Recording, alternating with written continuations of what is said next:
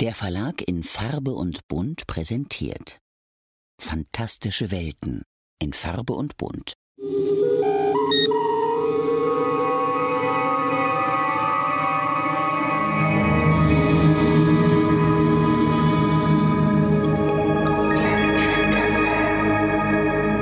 Guten Tag. This is Terry Farrell coming from Santa Monica, California to wish you all a fantastic second season rewatch on Planet Trek FM.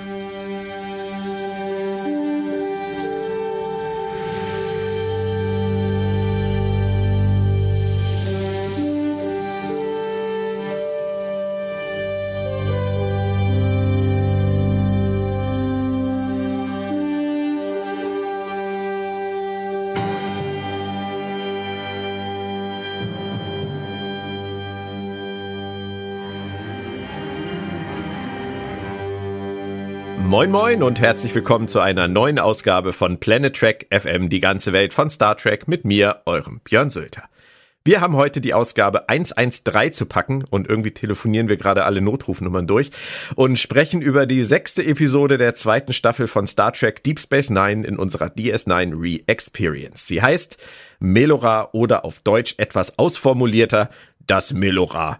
Problem. Ich begrüße zu diesem Anlass wie immer meine Podcast-Partnerin, die Autorin, Übersetzerin und Kolumnistin Claudia Kern. Hallo Claudia. Hi Björn. Deutsche Episodentitel waren insbesondere damals ja immer ein wenig, äh, ich will mal sagen, sperrig überdeutlich, oder? Ja, so ein ganz kleines bisschen. Also da werden sie sich wahrscheinlich gedacht haben, Melora, oh, weiß doch keiner, was das ist. Schreiben wir Melora Problem, dann ist direkt klar, dass es da einen Konflikt gibt. Aber warum denkst du, ist das so gewesen? Warum hat es ihnen nicht ausgereicht, wie im Englischen zu sagen, es geht um diese Figur? Warum müssen, müssen sie das so zwanghaft erklären?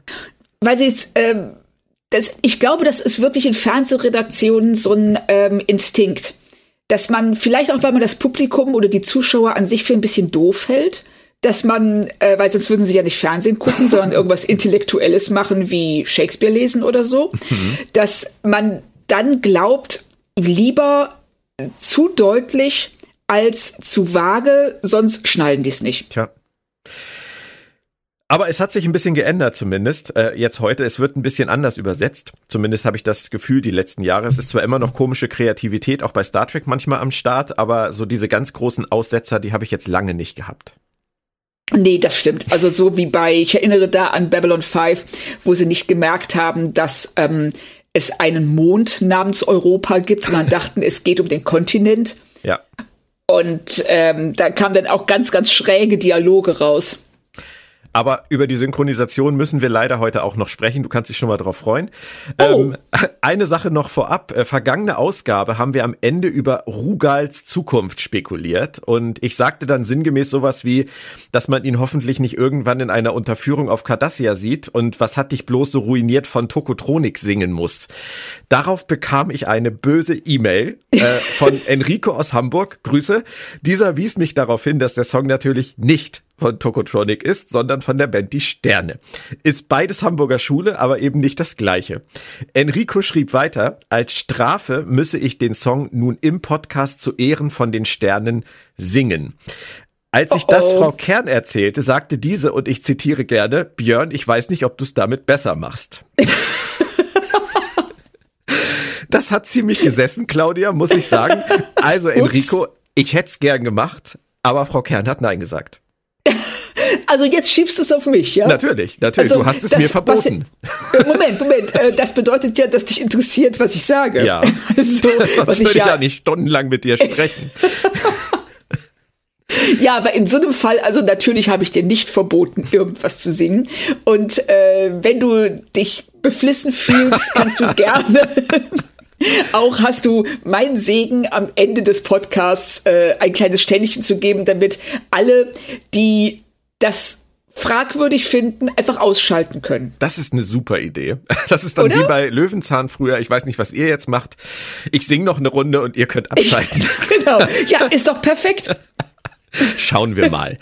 Zunächst zum Faktenblock zu Episode 6. Die Idee stammt von Evan Carlos Sommers, der zuvor Battle Lines, die Prophezeiung für Deep Space Nine geschrieben hatte. Nach Melora folgten noch die Episode Meridian, bei Deep Space Nine und Ex Post, Ex Post Facto, oh ich und Latein, Augen des Toten bei Voyager. Sommers starb bereits im Jahr 2010 mit nur 52 Jahren. Der Drehbuchprozess, der war echt äußerst kompliziert, aber auch interessant. Sommers hatte seine Idee verkauft und wollte sie auch unbedingt selber schreiben, weil er selber im Rollstuhl saß. Also hatte er mit Pillar und seinem Writers Room abgestimmt, wie das Ganze laufen soll, sich dann aber leider zu wenig Zeit für die ganze Aktion genommen, weil ein anderes Projekt dazwischen kam. Na, wir kennen das, Claudia, oder? Äh, ja, leider schon. Aber es hat ihn sehr unglücklich gemacht. Er hätte gerne viel mehr Zeit investiert, aber er hat einfach schlecht geplant hat das Drehbuch damals dann abgegeben und äh, Pillar und Co. waren entsprechend leider nicht begeistert. Es gab dann zunächst die Ansage, wir machen jetzt erstmal gar nichts. Dennoch hat sich dann der Autor Steven Baum daran versucht, einen Rewrite des Ganzen herzustellen, aber auch der fiel bei Pillar und Co. durch. der genannte Baum arbeitete vorher und nachher übrigens auch nie mehr an Star Trek. Als Pillar dann mit dem Kollegen James Crocker, der ja auch das Drehbuch zu Cardassians, die Konspiration aus unserer letzten Besprechung geschrieben hatte, eine dritte Version erstellte, fielen ihm erst die konzeptionellen Probleme der Grundidee auf, die vermutlich auch Sommers und Baum vorher ausgebremst hatten. Und am Ende stand dann eine Fassung, die sie zwar verfilmen wollten, aber mit der vielleicht keiner so richtig hundertprozentig glücklich war. Klingt das für dich jetzt erstmal vertrauenerweckend? Ähm, nein, aber ich kann, also wenn man die Folge gesehen hat, glaube ich, ähm, erkennt man schon, worum es, also wo ihre Probleme lagen. Und ähm, also es, es klingt nach etwas, weißt du, wenn du anfängst zu kochen und du haust versehentlich zu viel Salz rein und du versuchst dann alles Mögliche, um das wieder hinzubiegen. Und du hast dann entweder schmeckt zu sehr nach Honig oder zu sehr nach Sahne oder zu sehr nach Butter. Du wirst nie das hinkriegen, was du hinkriegen wolltest, weil du es am Anfang schon vergeigt hast. Genau, und das ist ja immerhin schön, dass Pillar das selber aufgegangen ist. Ähm, ich finde allerdings, und das ist jetzt ein ganz kleiner Spoiler, ähm, so extrem, wie es jetzt nach diesem kurzen Block, den ich hier von mir gegeben habe, klingt, ist es nicht. Ähm, aber ich sehe eine konzeptionelle Schwäche tatsächlich an dieser Folge, über die wir später sprechen werden, an äh, geeigneter Stelle. Vielleicht kannst du dir eine Notiz machen, Claudia, dass wir das auf keinen Fall vergessen. Aber ähm, wir werden da später zu kommen. Bei der Regie gab es keine Zweifel, das ist das Gute. Winrich Kolbe kehrte zurück und lieferte seine fünfte von 13 DS9-Arbeiten und seine 21. von 48 Track-Arbeiten insgesamt ab. Zu den Einschaltquoten in den USA. DS9 holte in Woche 6 der Staffel am 31. Oktober 1993 ein starkes 9.7 Rating und somit mehr als 9 Millionen Zuschauer. Bei TNG lief einen Tag später am 1.11.1993 aus Staffel 7 die Folge Dark Page, Ort der Finsternis mit Loxana Troy übrigens und holte in den USA 11,6 Millionen Zuschauer vor die Schirme. DS9 ging also hoch, TNG runter. Auch mal schön, kam selten vor. Zum Inhalt der Folge noch. Die Wissenschaftlerin Melora Pasla besucht die Station. Auf ihrem Heimatplaneten herrscht eine geringere Schwerkraft als auf den meisten Planeten mit humanoiden Bewohnern. Daher ist sie außerhalb ihres Quartiers auf einen Rollstuhl angewiesen. Dr. Begier ist fasziniert von ihrer Geschichte oder doch von Melora selbst. Ach. Bist du der romantische Typ? Ähm, es kommt drauf an. Und du? Total. Also mich, mich kriegst du mit sowas immer. Ich habe mich nur gefragt, ob die DS9-Macher dich per se mit einer Liebesschmonz hätte bekommen. Also per se, ich bin nicht abgeneigt, also ich äh, sträube mich nicht äh, direkt dagegen und sage, die küssen sich, aber, ähm, aber es muss schon funktionieren. Ja, das klopfen wir dann jetzt mal mit dem Teaser ab, würde ich sagen. Und da mochte ich sofort es war vielleicht nur eine Kleinigkeit, aber mir ist aufgefallen, diese positive Attitüde, mit der Begier und Dex sich auf die neue Kollegin freuen. Ja, das ist mir auch direkt aufgefallen. Es war nicht, ähm, wie die deutsche, wie der deutsche Titel suggerieren würde, ähm, ein Melora-Problem für sie, sondern es war ähm, was Neues, was was Neues, auf das man sich freuen kann. Also diese ähm, diese Person diese äh, Wissenschaftlerin zu begrüßen, die eben ganz besondere Bedürfnisse hat außerhalb ihrer Heimatwelt und die freuen sich darauf und alle bereiten sich vor und ähm, machen das auch sehr gut und was auch niemanden überraschen sollte, dass eine kardassianische Station nicht auf Menschen mit Behinderungen ausgelegt ist. wundert mich jetzt auch nicht so. Und ähm, versuchen das eben so gut wie möglich für sie ähm, begehbar und erreichbar zu machen. Ja, zwei Sachen dazu. Du hast es gerade gesagt. Wir haben letzte Folge gelernt, dass Kinder, Waisenkinder in der kardassianischen Gesellschaft keinen Status haben, was auch immer das heißt. Ähm, ja. Ich vermute mal, dass Menschen oder Kardassianer in diesem Fall mit Behinderungen ein, ein ähnliches Schicksal in der kardassianischen Gesellschaft erwartet. Ähm, wir wissen sehr wenig darüber, wie die Gesellschaft funktioniert. Aber die Umsetzung, die architektonische Umsetzung von Deep Space Nine oder von Tirok Noor zeugt für mich ein bisschen davon, dass es eben nicht darauf ausgelegt ist, dass so ein Fall eintritt. Das würde ich auch so sagen. Und es würde auch zu dieser, ähm, ich weiß nicht, wie man die kardassianische Gesellschaft, wir, wir wissen ja so wenig darüber, wie es ähm, ganz, wie es, wie ganz normale Kardassianer sich verhalten. Life on the streets, das wissen wir halt überhaupt nicht. Ja, genau. Und deshalb ähm, können wir da auch wenig sagen. Wir wissen, dass eine Zivilregierung wenig zu sagen hat. Dass ähm, es also fast ist zu vermuten eine Militärdiktatur ist. Und ähm, dass es ein sehr ähm, streng hierarchisches System ist. Und auch eins, in dem Schwäche oder scheinbare Schwäche nicht im geringsten toleriert oder akzeptiert wird. Genau. Das sind unsere Anhaltspunkte und das findet sich dann hier in dieser Architektur, finde ich, sehr passend wieder. Wobei man, ja. man könnte sich ja fragen, was soll das? Warum wird das so gebaut? Aber es würde tatsächlich dem kardassianischen Geist entsprechen. Ja, könnte ich mir auch vorstellen, dass ähm, es gibt sicherlich praktische Erwägungen für bestimmte Konstruktionsentscheidungen. Und ähm, da ist es dann so, dass man nicht sagt, ähm, dass man überlegen muss, ist das praktisch, aber auch menschlich oder kardassianisch, äh, sondern die Bewohner der Station haben sich dieser, ähm, diesen praktischen Erwägungen unterzuordnen. Ja. Und in dem Zusammenhang auch schön, dass eben die kardassianische Technik von der Station nicht immer kompatibel ist mit der von der Sternflotte, dass sie hier halt wirklich einen Workaround brauchen, weil das einfach mal nicht funktioniert. Und sie erinnern uns damit halt daran, dass das eben kein Sternflottenschiff ist. Das finde ich ganz gut, ja. wenn das mal passiert. Ja, finde ich auch immer ganz gut. Auch wenn der Computer auf einmal äh, Sachen auf Kardassianisch ausspuckt und keiner es richtig lesen kann. okay. Aber noch eine zweite Sache zu dieser Sequenz. Da hast du mich eben gerade drauf gebracht. Das finde ich nämlich wahnsinnig spannend. Wir werden später an einer Stelle hören, dass äh, Melora Pasler sagt, dass es kein Melora-Problem gibt, sondern dass das immer nur sozusagen erstellt wird von anderen. Ja. Hier in dieser Eröffnungssequenz sehen wir den Beweis für das Gegenteil. Sie ist noch nicht auf der Station und für Begier und Dex und wahrscheinlich auch für alle anderen, die auf ihre Ankunft warten, gibt es in, zu diesem Zeitpunkt kein Problem. Nein, gar nicht. Und das finde ich sehr schön, dass sie ähm, diese Szene an den Anfang gestellt haben. Mhm. Und ähm, was nämlich dann später ihre Szene ähm, in Ciscos Büro in einem ganz anderen Licht erscheinen lässt, als wenn man diesen Kontext nicht hätte. Richtig, sehr, sehr schön. Also da ein dickes Plus.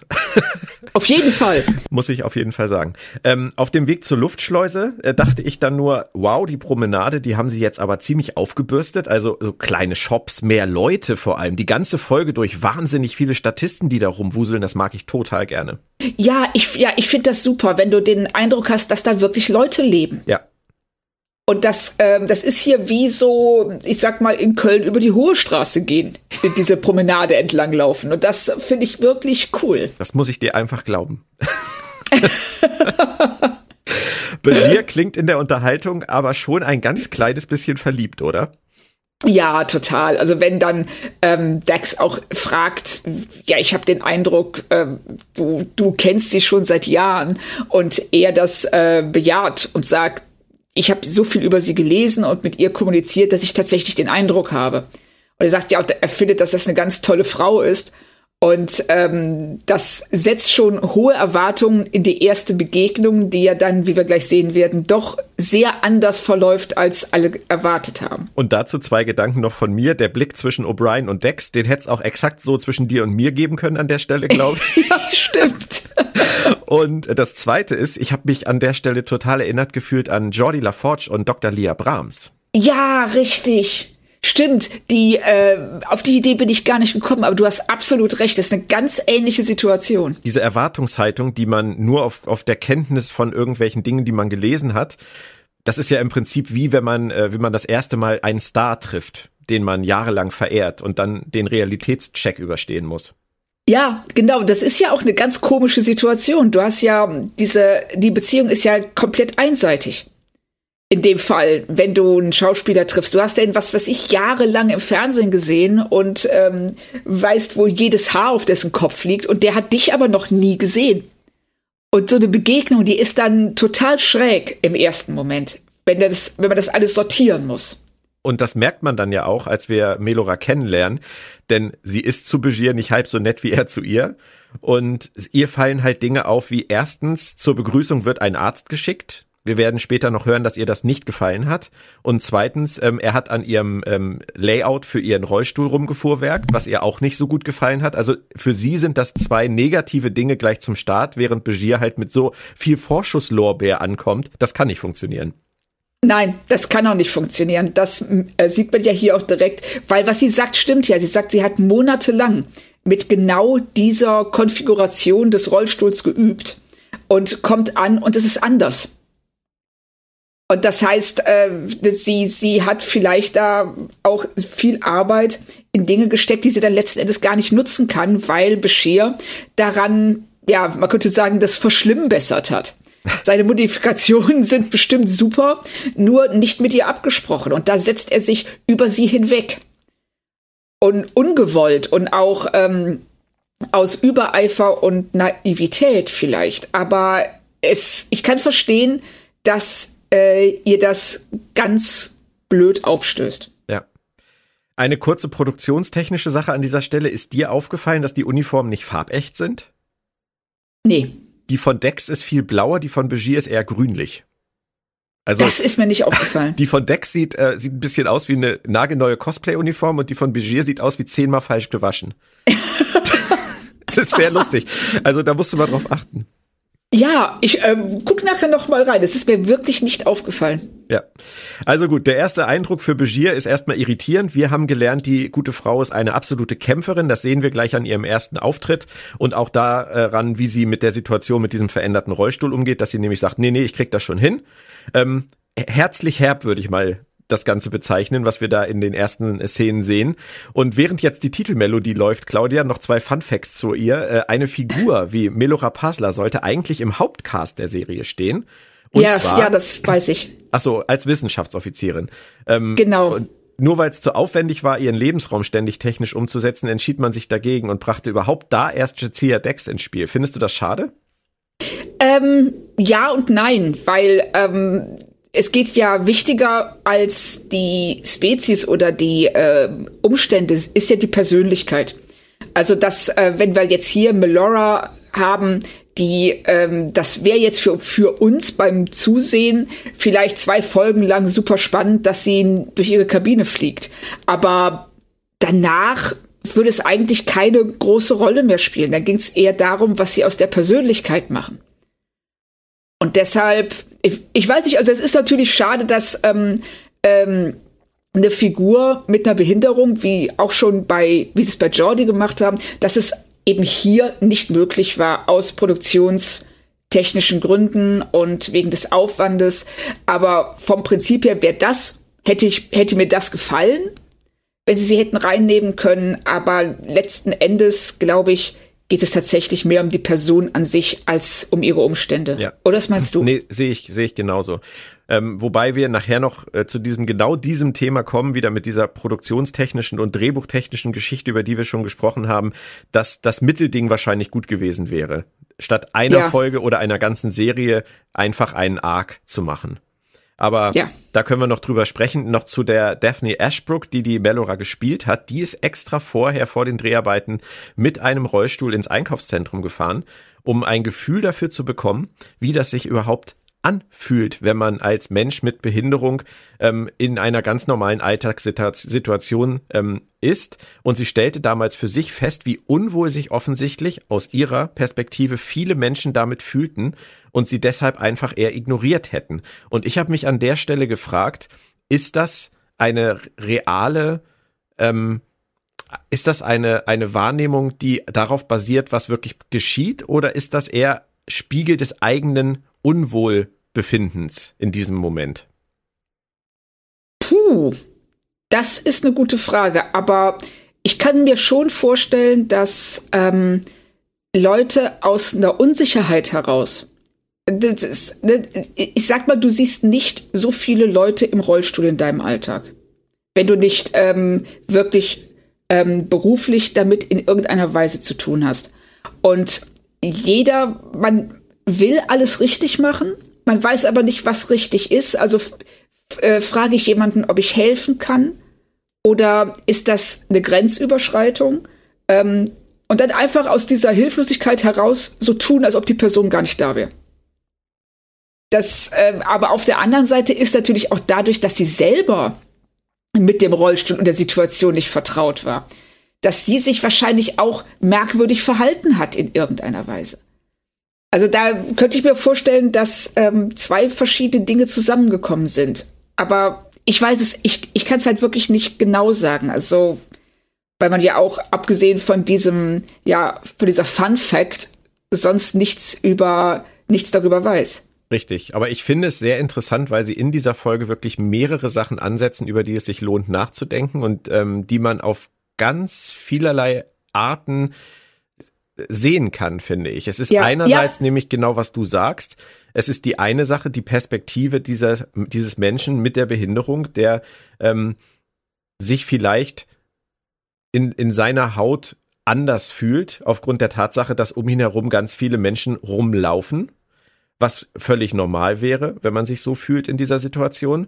Dann kommt dazu das Verhalten der anderen Menschen, die wie du sagst, vielleicht einfach äh, aus, aus Gründen der Unsicherheit gar nichts machen, weggucken oder ähm, weil sie eben unsicher sind, vielleicht auch komisch gucken. Das ist ja immer eine, eine Frage, wie das Ganze aufgefasst wird und wie das Ganze abgesendet wird. Das kann man ja nie so genau auseinanderklamüsern, aber das gehört alles mit dazu. Und dann darf man aber natürlich auch nicht vergessen, dass es einfach auch viele Menschen gibt, die mit ihrem toxischen Verhalten ähm, natürlich dazu beitragen, dass bei Menschen mit Behinderung diese negativen Gefühle überhaupt entstehen, weil sie sie auf eine Weise behandeln, die vollkommen unangemessen ist. Weil sie sie beleidigen, weil sie, weil sie sie ausgrenzen. Das gibt es in unserer Gesellschaft ja nun wirklich sehr häufig und leider auch ist bis heute. So? Ich denke, das ist immer noch so. Du willst mir nicht sagen, ist, dass wir in Deutschland nicht viele dumme Menschen haben. Ähm, also ich tue mich immer sehr schwer damit. ähm, Nein, wirklich jetzt. Also, dass Leute, ähm, also vorauszusetzen, zu sagen, es gibt viele Leute, die dumm sind. Ähm, nein, es gibt der, viele Leute. Tut, sagt Forrest Gumps Mutter. Ja, ne, Forrest Gumps Mutter, schön. Das ist so. Sorry. Nein, nein, nein. Also so, äh, ich war nur gerade im, im Gedanken und weiß jetzt nicht mehr, was ich eigentlich Ach, sagen scheiße, wollte. Tut mir leid. Nein, es ist zu spät jetzt. Also, das, nein. Ähm, Nee, also ich tue mich sehr schwer damit, weil ähm, also ich habe persönlich zum Beispiel noch nie erlebt, ich war noch nie in einer Situation auf der Straße ähm, oder im Kino oder im Restaurant oder sonst irgendwo, wo ich gesehen hätte, dass eine Person mit einer Behinderung beleidigt oder in irgendeiner anderen Weise sich ihr gegenüber extrem unangemessen verhalten wurde. Wow. Ich kann mich wirklich an keine Situation erinnern. Ich habe es, äh, ich habe es erlebt bei Menschen mit einer anderen Hautfarbe. Ja.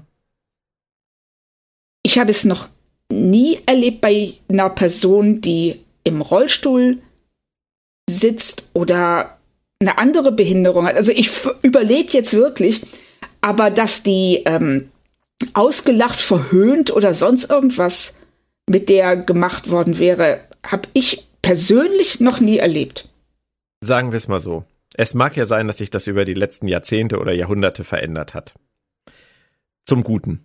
Da bin ich wahrscheinlich komplett bei dir. Ich habe es äh, in meiner Jugend tatsächlich erlebt, mehrfach. Also nicht ich selber, sondern ich habe es an Freunden und Bekannten von mir erlebt. Und ähm, auch im Kontext, den ich nicht erwartet hätte. Also zum Beispiel bei Sportveranstaltungen oder so. Ja. Ähm, von daher, ich möchte darauf hinaus, Claudia, egal ob du das jetzt in deinem Alltag in den letzten 10 oder 20 oder 30 oder 40 Jahren erlebt hast oder ich, darum geht's mir eigentlich gar nicht. Es geht mir darum, dass man niemals den Fehler machen sollte, ähm, den Menschen mit Behinderung zu unterstellen, es wäre nur in ihrem Kopf. weil die Dinge, die sie als Belastung empfinden, entstehen auch, auch.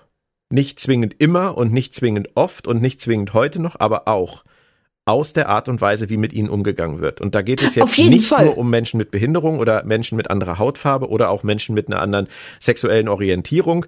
Es gibt viele, viele Gründe, warum und ich sage, ich nenne es dumme Menschen oder toxische Menschen, du möchtest das nicht so gern, das kann ich nachvollziehen, es ist auch vielleicht zu platt, wenn ich das so sage, aber dieser Menschenschlag, der so ähm, seine Vorurteile in negative Energie umsetzt, den gibt es auch heute noch. Und ähm, ja, natürlich. Und, und ich möchte einfach nur darauf hinweisen, dass das nichts ist, was die sich ausdenken und was die sich einbilden. Das ist kein Phänomen, bei dem man sagen kann, Mensch, das ist doch gar nicht so. Nun reiß dich mal zusammen. Keiner von uns hier sieht dich irgendwie negativ. Nein, es ist immer ein Zusammenspiel aus ganz verschiedenen Dingen.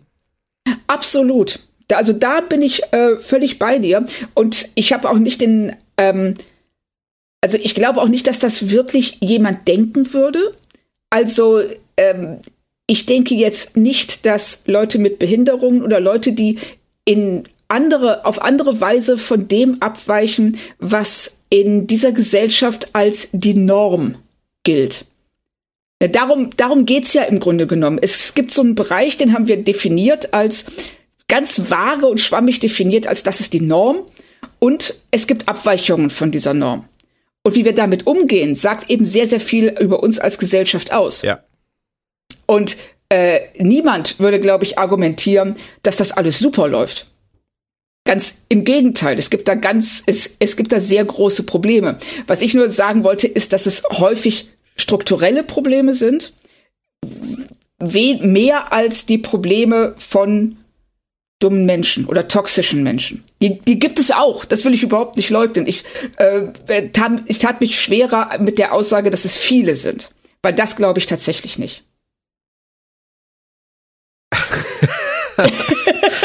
Das führt uns zu der Frage, ab wann sind viele viele? Ja, ja, ich weiß. Also, aber, aber viele suggeriert zumindest, dass wenn ich, äh, wenn ich vor 100 Leuten stehe, mindestens 60 davon toxisch oder dumm Nein, sind. Das Und das kann ich, ich, mir nicht vorstellen. Das habe ich auch nicht gemeint. Und dann ist es gut, dass du darauf hingewiesen hast, dass wir das geklärt haben, weil das war überhaupt nicht meine Intention. Ich möchte das dachte gerne, ich mir schon. Ich, möcht, ich möchte an dieser Stelle gerne ähm, meine, meine Aussage insofern etwas verändern, indem ich nicht sage viele, sondern indem ich sage zu viele. Oh, schön. Das ist Sehr nämlich das, was gerettet. ich meinte. Weißt du, wenn, wenn du mir kommst mit 60 von 100, da kriege ich ja Angst, weil das ist ja wirklich überhaupt nicht das, was ich meinte. Aber von 100 ist, sind mir zwei immer noch zu viel. Ja, klar, da ist es auch einer zu viel. Ja, es ist das auch ist, einer äh, zu viel. Ja, da hast du, da äh, hast du völlig recht. Also ich, wir haben, ich habe so den Eindruck, wir haben im Grunde genommen dasselbe gesagt, ähm, nur andere Worte verwendet und ähm, dadurch ja einen verschiedenen, unterschiedlichen Eindruck vermittelt. Aber deswegen, Claudia, mag ich das so gerne, über solche Sachen auch zu sprechen, ähm, weil mir das auch immer wieder zeigt, wie schwierig es auch in der Kommunikation heutzutage immer noch ist, solche Themen zu besprechen, ohne ähm, sich in irgendeine, in irgendeine Formulierung zu verrennen oder auf der anderen Seite zu verbeißen, dass man dann vielleicht wirklich aneinander vorbeiredet. Ja, richtig. Und wir haben es jetzt wirklich auch erörtert. und Ich denke, wir haben es verstanden. Wir gehen ich jetzt einfach auch. mal ganz elegant rüber zur Nebenhandlung. Quark äh, handelt mal wieder mit obskuren Objekten und dann taucht jemand auf, mit dem er früher mal irgendwie miese Erfahrungen gemacht hat. Fellet Kott heißt der gute Mann und der hat eine ganz einfache Agenda, die er uns verkündet. Er will Quark töten. Das ist auch mal eine Ansage, oder? Auf jeden Fall. Das ist eine ganz schön heftige Ansage. Ähm, ich kann verstehen, dass sie die Szene mit dem Paukenschlag beenden wollten, aber das bringt sie ja später dann doch noch in gewisse dramaturgische Probleme, wie wir ja noch sehen werden. Auf der anderen Seite haben sie natürlich hier das Problem, dass sie sehr kurz hintereinander die beiden wichtigen ähm, Figuren der Folge einführen müssen. Und ähm, das tun sie bei ähm, Fellet Cott eben mit dieser Agenda. Und dann haben wir auf der anderen Seite Melora eben die Hauptfigur der Folge, die ähm, auch sehr ähm, sehr zwiespältig eingeführt wird und äh, ich würde auch sagen absichtlich zwiespältig. Bei der ersten Begegnung mit Cisco äh, von Melora dachte ich dann nur, die ist für einen Fähnrich ganz schön patzig, oder? Ich hab, ähm, ich dachte das schon bei der ersten Szene, wenn ähm, Dax sagt, ja, wir fliegen dann morgen in den Gamma-Quadranten und sie sagt so, nö, hab ich keinen Bock drauf, ich will das allein machen, ist mir egal, was äh, Cisco sagt. ja. Und es ist auch so, ey, du, du bist Ensign, also fahr doch mal vielleicht die, die Patzigkeit so einen kleinen Level runter. Und hier, also sie kommt da ja auch mit einer, mit einem Selbstbewusstsein in diese ähm, Situation und sagt dann, ja, Moment, habt ihr schon ohne mich angefangen? Und ich erklärt das ja dann auch direkt, warum sie so reagiert. Aber es ist trotzdem, also sie tritt da schon sehr barsch auf, finde ich. Ja, und alleine schon, dass sie im Prinzip sagt, Cisco darf nicht mit seinen Führungsoffizieren sprechen, bevor sie da ist. Also das ist an Dreistigkeit schon nicht zu überbieten. Ja, richtig, das, das dachte ich nämlich auch. Und äh, auch wie Cisco dann reagiert, indem er sich rechtfertigt. Das muss er nicht und das sollte er auch gar nicht. Er sollte einfach sagen, so hör mal, ich geht mit wem ich will. Geht's denn? genau, geht's denn? Ja, ja. Aber das geht ja auch so weiter in seinem äh, Büro. Sie will nicht wie eine Kranke behandelt werden, sagt sie, und haut raus, dass niemand ihre Situation verstehen kann, solange derjenige das genau nicht erlebt hat, nämlich zum Beispiel in diesem Stuhl zu sitzen. Und das hat schon einen Einschlag, auch bei Cisco, der einen Moment sprachlos ist, aber wir kommen natürlich auch an dieser Stelle wieder auf das Thema zurück. Ist es das, was die Gesellschaft mit ihr macht, oder ist es das, was in ihrem eigenen Kopf passiert, oder ist es beides? Ich finde das spannend. Ich finde es auch total spannend, weil auf der einen Seite hat sie natürlich recht. Ähm, du kannst es nicht nachvollziehen, bevor du in dieser Situation gewesen bist. Auf der anderen Seite stößt sie mit so einer Aussage alle anderen weg. Und hier die falschen. Richtig. Und sie ähm, schließt dich damit aus, weil du kannst, darauf kannst du nichts mehr sagen. Ja. Und das ist so ein, ähm, man könnte sagen, ein Totschlagargument, dass ähm, wenn irgendjemand was zu ihr sagt, sagt, kann sie darauf antworten, das kannst du nicht verstehen. Und klar, die, ihr Gegenüber denkt dann, ja, okay, stimmt. Aber macht das dadurch alles, also negiert das dadurch alles, was zu ihr gesagt wird. Und das ist halt, es ist ein komplexes Problem. Das finde ich hier auch sehr schön, dass ähm, ihre Haltung, das nicht deutlich wird, ist ihre Haltung eine Reaktion auf den Umgang mit ihr, wie sie ihn erlebt hat bisher? Vermutlich. Oder, ne, genau, oder ist es was, was sich auch gegenseitig bedingt? Das ist genau das, worauf ich vorhin hinaus wollte. Das ist, das ist genau das Thema. Schön, dass wir das jetzt klären. Nein, aber weißt du, an dieser Stelle in der Handlung muss man einfach ganz klar sagen, ich hatte das eben ja schon erwähnt, ähm, die DS9-Crew hat zu diesem Zeitpunkt gar nichts gemacht. Die haben sich gefreut, Nein. die haben sich vorbereitet, die haben sich Mühe gegeben, die haben ähm, sie mit offenen Armen empfangen. Cisco hat einfach nur eine, eine kurze Konferenz vorab mit seinen Führungsoffizieren abgehalten. Es ist nichts passiert. Und das Thema, ich will nicht wie eine Kranke behandelt werden, etc. pp. und keiner kann das nachvollziehen. Das ist keine, keine Reaktion auf irgendwas, sondern das Thema macht sie an dieser Stelle auf. Ja, sie macht es auf, um es, ähm, weil sie die Situation falsch liest. Sie kommt da rein, sie sieht die reden miteinander, gucken sie an und sie denkt sofort, es geht um sie und äh, um das ja, wie die deutsche Folge dann betitelt wurde, Melora Problem. Und das, wie sie es ja auch selber nennt und dann sagt, es gibt kein Problem. Es gibt nur das Problem, was Leute daraus machen. Aber es hat keiner gemacht bis zu diesem Zeitpunkt. Nicht hier, aber ich bin da bei dir und ich bin mir relativ sicher, dass ähm, es auf dem basiert, was sie in ihrem Leben bisher erlebt hat. Bin auch. ich mir auch total Wieder sicher. Mal auch, ne? Genau. Nur. Ja. Richtig. Also das, ähm, und das finde ich, dass sie das hier sehr schön thematisieren. Und, ähm, und dann später jetzt auch in der Szene, die darauf folgt, ähm, dann nochmal ähm, ansprechen, ja, das hat, es hat alles zwei Seiten und das ist auch hier so. Mhm. Auf jeden Fall möchte ich auch an dieser Stelle nochmal festhalten, dass ich es gut finde, dass sie hier schon 1993 ähm, dieses Thema angegangen sind, dass sie eine Figur gezeigt haben, die, und das ist, finde ich, das, äh, das Essentielle an ihr, ihren Traum lebt, und zwar gegen alle Widerstände. Eine absolute ja. Kämpfernatur, die einfach gesagt hat, ich will das machen, ich kann alles erreichen, wenn ich es nur will, und das hat sie auch geschafft. Und dass sie die Probleme, die sich daraus trotzdem für sie ergeben, emotional oder auch einfach auch gedanklich, dass sie die mitnehmen, finde ich umso besser. Ja, finde ich, finde ich auch. Also, was mich hier noch ein klein bisschen stört, ist, dass sie ähm, das Show and Tell, sie sagt, das ist ihr Traum und sie will die halt zu den Sternen fliegen, aber wir sehen in ihrem Verhalten in diesen 45 Minuten, also es spiegelt sich nicht wieder, dass das wirklich ihr Traumjob ist. Das weil, ist was, was so mir bisschen, wirklich aufgefallen ist. Weil sie so ein bisschen, ähm, ja, sie, sie kommt halt sehr, sehr hart und, und negativ rüber. Ja. In sich gekehrt. Aber ich glaube nicht, dass das das andere ausschließt. Vielleicht hat nee. es das einfach für sie ein bisschen überlagert. Nee, also da bin ich bei dir. Also äh, ich glaube auch, ich bin mir sehr sicher, dass es, ähm, äh, dass das, was sie sagt, stimmt. Es wäre nur schön gewesen, das auch zu sehen. Mhm. Einmal ein ganz kurzer Sprung woanders hin, denn als äh, Melora so von ihrer Heimatwelt erzählte, dachte ich plötzlich, ähm, das hat Orville also daher. Denn mit Alara, Kitan und später mit der Tala, Keyali ähm, und den Selarianern aus Orville haben sie das ja umgedreht. Denen hilft ja. die andere Schwerkraft, Superkräfte zu entwickeln. Und zu Hause war es dann ähm, für, für Alara auf einmal fast unerträglich und sie konnte dort nicht laufen. Das finde ich sehr interessant.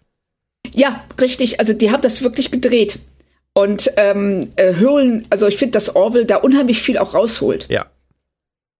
Gerade auch in der Alara-Geschichte, als sie zu Hause bei ihren Eltern ist, haben ja. sie das sehr gut gemacht. Genau, und dann eben, äh, du siehst ja, du musst einen Preis dafür bezahlen. Ja. Und, ähm, und das ist ja auch hier, äh, kommt das ja jetzt äh, bald, dass sich die Frage stellt, ähm, was, was ist dir wichtig im, im Leben?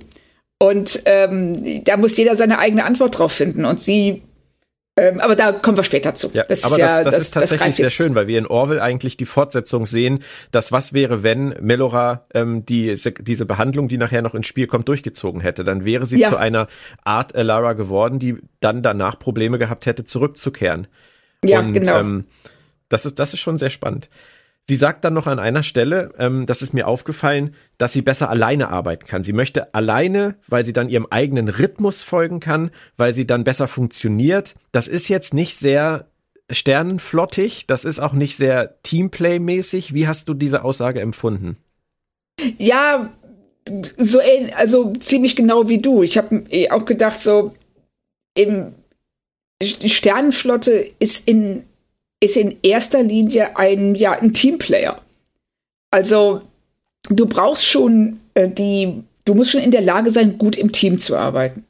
Weil darum geht es ja eigentlich. Auf der anderen Seite ist es natürlich klar, dass sie, wenn sie alleine arbeitet, ähm, nicht damit rechnen muss, dass ständig irgendwer fragt, äh, kann ich dir helfen? Ähm, äh, soll ich dir das anreichen oder brauchst du irgendwas, was sie dann wieder aus ihrer Arbeit rausreißt? Ich glaube, darum geht es ihr vor allen Dingen, dass sie befürchtet, dass die Person sich dann mehr mit ihr beschäftigt als mit der eigentlichen Arbeit. Aber das funktioniert natürlich nicht, wenn man für die Sternflotte arbeitet. Nicht so richtig, nee. Und es ist halt auch gar nicht an ihr, das zu entscheiden. Also gerade ja, bei solchen das, Missionen. Richtig. Und das ist, glaube ich, hier der Hauptpunkt. Und da verstehe ich auch gar nicht, wie sie als Ensign auf die Idee kommen kann, dass das ein akzeptables Verhalten ist. Es ist, ähm, Cisco ist ihr kommandierender Offizier, ihr Vorgesetzter und äh, Dex ist Lieutenant. Und ähm, klar, sie muss jetzt nicht rumlaufen, ja, Sir, sofort, Sir, jawohl, Sir. Aber sie sollte wenigstens ähm, zeigen, dass das, was sie darauf antworten, also auf diese Anweisungen antworten kann, im besten Fall Vorschläge sind. Ja.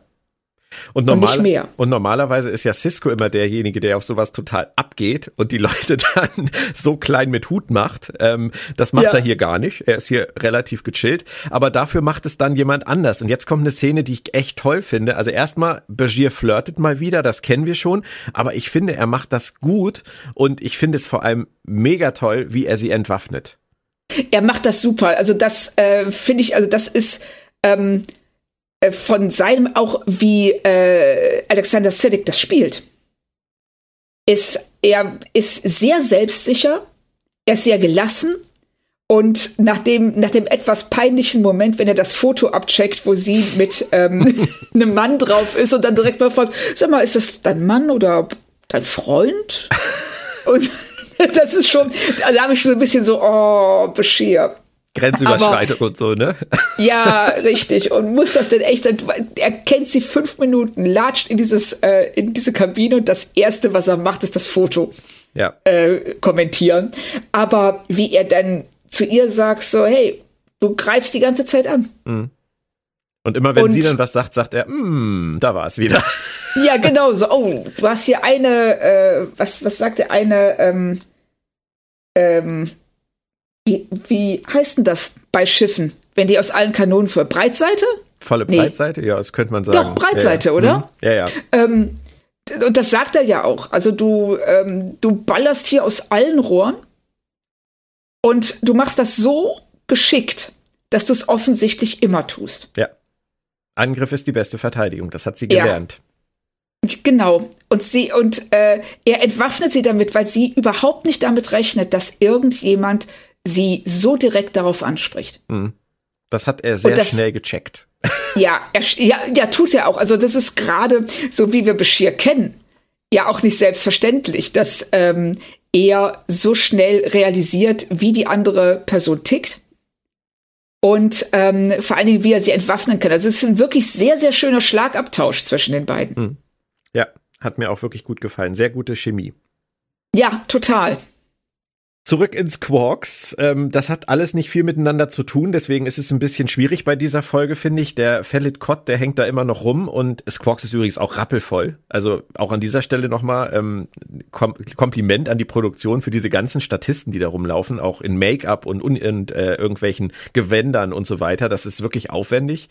Und äh, Fellit Cott wird verwöhnt von Quark und ich habe mich nur gefragt, ob er echt meint, dass das zieht. Ja, also ich kann auch ich hätte die Szenen in eine andere Reihenfolge gesetzt. Also es wäre sehr viel logischer gewesen, wenn Quark zuerst in völliger Panik zu Odo rennt. Mhm. Und sagt, du hör mal, da will mich jemand umbringen. Und Odo dann sagt, ah, mein Gott, hier hast du einen Communicator und äh, zieh das Ding an und wenn es irgendwie Probleme gibt, sag sie halt Bescheid. Und so lange sei ein bisschen nett zu ihm. Ja, genau, sei einfach ein bisschen nett zu ihm, du kriegst das schon hin. Und äh, aber so, er sagt gerade so, oh, ich werde dich umbringen. Und in der nächsten Szene sehen wir, wie er ähm, versucht, ihn zu bestechen. Im Grunde mit Essen, mit ähm, äh, ja anscheinend Prostituierten. Und das alles natürlich scheitert, weil warum sollte es nicht scheitern? Das ist ähm, einfach auch von ihm eigentlich ein ganz seltsames Verhalten. Hm. Ist es, aber du hast recht, andersrum geschnitten wäre es tatsächlich sehr viel logischer. Ja, das hätte viel besser funktioniert. Das war auch das Erste, was ich gedacht habe nach der Morddrohung. Äh, Quark geht jetzt natürlich sofort zu Odo, weil er sich äh, bei in ähnlichen Situationen genauso verhalten hat bisher. Ja. Ja, ist interessant. Vielleicht, vielleicht ist das ja irgendwie äh, erst nachher im Schnitt andersrum gemacht worden. Aber ähm, das hätte die ganze Sache etwas, etwas logischer aufgebaut. Das stimmt schon. Ähm, möchte trotzdem noch ganz kurz auf die Outfits der Darbo Girls zu sprechen kommen. Ähm, letztes Mal Sugar Daddy Garak, äh, der Ruga die Hand auf die Schulter legt und jetzt das, also äh, und dann noch der Spruch von Quark mit äh, Fang das Bällchen Verdopplungstheorie, wo ich echt gedacht habe, zu viele weiße Männer mittleren Alters im Produktionsteam, oh, oder? Ja, ja, also ich fand vor allen Dingen auch den, äh, den Ausschnitt, den die Kamera gewählt hat. Ja, ein ja, wenig da, fragwürdig. Da kam das ja dann auch noch mit Fang, Fang das Bällchen Verdopplungstheorie. Das, das haben sie ja, es ist ja irgendwie, ja, also, mh. Mm. Oh, ja, okay. Die 90er. lang, lang ist's her. Naja, gut, es gibt immer noch Serien, die machen das heute noch, die machen heute noch komische Dinge, aber das ist, finde ich, manchmal tatsächlich bei Deep Space Nine auffällig. Ja, ist es auch. Also gerade wenn es um Quark geht, da meinen sie immer, dass sie äh, sich bei ihm alles rausnehmen können. Ja. Und, und so sexfrei wie TNG war, so sehr haben sie das dann bei Deep Space Nine für ihre Verhältnisse wieder gut gemacht. Ja, richtig. Und das ist, ähm, also ich finde auch, das sind so diese Momente, wo man der Serie tatsächlich ihr, ihr Alter am stärksten anmerkt. Ja, das stimmt. Doch zurück zu unseren Turteltäubchen. Ähm, Begier hat es tatsächlich mal geschafft, eine Frau zum Essen einzuladen. Ähm, und ja. das klingonische Restaurant und der Typ sind ja wohl sowas von geil. Das ist, ich würde da sofort essen gehen. Also Also wenn's, wenn irgendjemand auf die Idee kommen würde, ein klingonisches Restaurant aufzumachen, ich, ich wäre der Stammgast. Dirk, Fettcon. das wäre, das wäre so, also allein die ganze Szene ist großartig, wie sie bestellen, wie Bashir das Klingonisch ausspricht. Und dann, dass der, der Gipfel, wenn er dann noch sagt, so, ja, und dann, ähm, dann noch zwei davon, oder ist das zu viel für zwei? Meinst du, es ist okay? So, es ist eine ganz, wirklich, es ist so, wie man ganz normal, ich sag mal, ähm, bei einem chinesischen Buffet was bestellen würde. Ja. Nee, bei Buffet bestellst du nichts. Also im China, in einem chinesischen Restaurant was bestellen würdest. Und hier aber dann, wie du siehst, wie dann dieser äh, klingonische Koch ihm einfach diese ähm, rohen Würmer auf den Teller knallt mit bloßer Hand. Großartig. Absolut. Und gerade dachte ich, was du, deswegen hau ich das jetzt mal raus, Claudia. Warum ja. haben wir jedes Jahr auf der FedCon den Star Smoothie, Tim, der da seine Workshops macht? Warum ist noch niemand auf die Idee gekommen, dass er doch auf der FedCon irgendwo im Hotel, irgendwo im Foyer ein Essenstand haben könnte, bei dem er die Star Trek und, und Gerichte und darüber hinaus auch einfach anbietet. Oh, das wäre großartig. Ich weiß, also, weißt du, das sind so diese Sachen, die so offensichtlich sind, dass niemand drauf kommt. Ich meine, Tim ist ja auch Koch. Es ist ja jetzt nicht ja. so, dass der irgendwie Buchhalter wäre, der gelegentlich auch mal gerne kocht, sondern der darf das ja sogar. Der ist ja sogar Richtig. Koch. Also, ich weiß nicht, weiß nicht, ob er ein Gewerbe hat oder ob man das braucht, um das da auf der FedCon zu machen, so ein, so ein Gastrostand. Aber das könnte man ja mal klären. Ich fände das geil. Ja, du sitzt da also abends im Foyer und holst dir erstmal ein, äh, ein, ein schönes Hasperrad von, vom Starsmoothie. Also. Das wäre schon großartig. Also die Frage ist, ob das Maritim das so geil finden würde. Die haben ja ihre. so. Aber auf der anderen Seite, ähm, es wäre ja nicht wirklich eine Konkurrenz zu denen, zu deren Gastroständen. Aber ich finde die Idee super. Ich auch. Ich werde, ich werde Tim auf jeden Fall mal darauf hinweisen, diesen Podcast zu hören. Ja, bitte. Also, oder zumindest den Ausschnitt aus der Folge zu sehen. Ja. Mit dem klingonischen Restaurant. Definitiv. Äh, sind dir die Packlets aufgefallen? Ja, natürlich. Klar. Finde ich total witzig, dass sie die da drin hatten. Wusste ich nicht ja, mehr. Ja, richtig. Genau, die haben sie da drin, das, äh, auch die Kamera fährt nur einmal kurz über deren äh, Gesichter drüber, hörst sofort so, oh, Packlets. Ja, ja, wobei man kann sie ja, eigentlich sieht man sie fast nur von hinten und das reicht schon. Das finde ich noch viel ja. besser. Das finde ich noch viel lustiger. Du erkennst eigentlich. sie sofort, ja. genau. Und dann sitzen sie im Reprimat und der ist auch proppevoll. Also vielleicht hatten die auch irgendwie gerade da eine Sightseeing-Gruppe bei den Dreharbeiten, dass sie gesagt haben, einfach alle setzen. Und das hat gerade ein Kreuzschiff angelegt. Genau. Und Julian, der macht wieder das, was er am liebsten macht, nämlich schwafeln. Seine Geschichten ja. aus der Vergangenheit, von äh, irgendwelchen Unisachen bis über Tennis. Aber bei Melora scheint das ausnahmsweise mal zu wirken. Ja, und wenn man also diese Geschichte, die fängt ja sehr tragisch an. Wenn er da erzählt, wie er und sein Vater beim Wandern dieses ähm, todkranke Mädchen gefunden haben, das dann ähm, äh, in, in den nächsten Stunden gestorben ist und er als Junge dazugesehen hat, weil er nicht wusste, dass er sie mit irgendeinem Kraut, das da ganz in der Nähe wächst, äh, hätte retten können. Und dann sagt Melora, oh wow, ist ja dann, deshalb hast du dann Medizin studiert. Und Bashir einen völlig anderen Tonfall anschlägt und sagt, nö, da habe ich erstmal Tennis gespielt. das, das war derartig, eine derartig taktlose Bemerkung in diesem Moment. Vor allem in diesem tragischen ähm, Ansatz, in diesem tragischen Anfang dann, ja, nö, Tennis. Und denkst du, ja, hat dich ja beeindruckt, das sterbende Mädchen. so. Aber was mir gerade auffällt, wo du das gerade gesagt hast mit dem Kraut, dass die Antwort, die man sucht zur um jemandem zu helfen, um jemanden zu retten, unter Umständen so nahe liegt, das ist ein tolles Foreshadowing für diese 30 Jahre alte Theorie, auf die er nachher zurückgreift. Stimmt, du hast recht. Das ist wie Herr Humberg immer sagt, das lag die ganze Zeit auf dem Tisch, man muss es nur benutzen. ja. Aber das ist so. Das ist, ist so. Und wenn, wenn, wir mal in die Figuren jetzt kurz einsteigen und mal unterstellen, dass diese Figuren auch ein Innenleben haben, dann könnte Begier aufgrund dieser Unterhaltung auf diese Idee gekommen sein. Ja, dass er äh, dachte so, hey, was ist, das ist ja total naheliegend. Und er hat sich ja, er hat ja bei seinen Vorbereitungen, ist er ja über diese Theorie gestolpert. Und dass er dann denkt so, hey, wie, ne, um Christian zu zitieren, wenn es jetzt schon mal auf dem Tisch liegt, dann kann ich es auch nehmen. Die Stimme muss tiefer, Claudia. Wenn es schon auf dem Tisch liegt, dann kann ich es auch nehmen. Obwohl, jetzt klang ich wie ein Dalek, ne? Am nächsten Morgen hat Dex auf jeden Fall nicht ganz so viel Glück mit Melora. Die ist nämlich schon weg. Die ist äh, unterwegs auf eigene Faust und sie ist gestürzt. Und ähm, Dex muss ihr helfen. Und ich finde das ein bisschen zwiespältig. Du musst mir da mal helfen.